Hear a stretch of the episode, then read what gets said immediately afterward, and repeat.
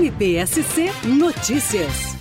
A Promotoria de Justiça de Correia Pinto obteve a condenação de um homem a mais de 66 anos de prisão pelos crimes de estupro de vulnerável contra três meninas.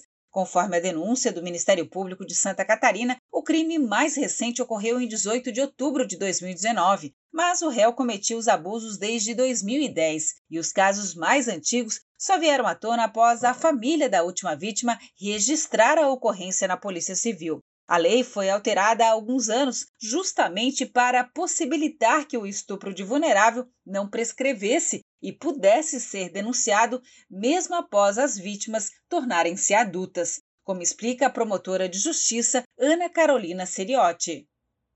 O que esse caso tem de peculiar é que os fatos criminosos começaram a acontecer há mais de 10 anos, mas apenas recentemente, ou seja, no ano passado, é que a situação chegou ao conhecimento das autoridades. Isso porque uma das vítimas resolveu romper o silêncio, o que encorajou que as demais também fizessem o mesmo e tornou possível a apuração dos fatos e a responsabilização do agressor. Esse caso ilustra como é importante que as vítimas de violência levem os fatos ao conhecimento do Ministério Público ou da polícia, independentemente do tempo que já passou.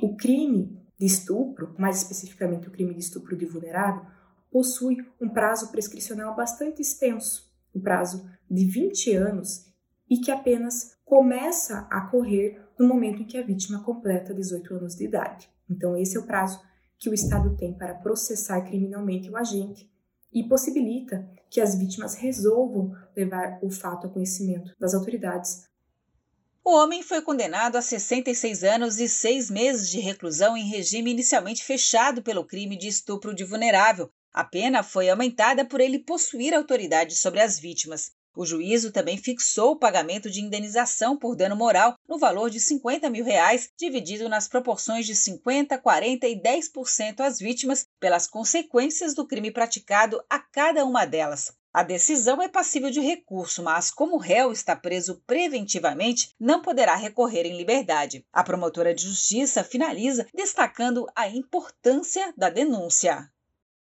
A vítima pode procurar tanto a delegacia de polícia do seu município e as delegacias especializadas, delegacia da mulher e da criança e do adolescente, como também as promotorias de justiça da sua respectiva comarca, do local onde reside.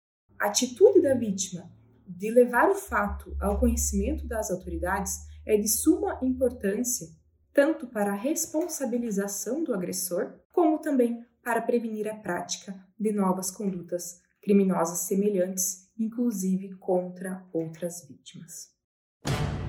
MPSC Notícias, com informações do Ministério Público de Santa Catarina.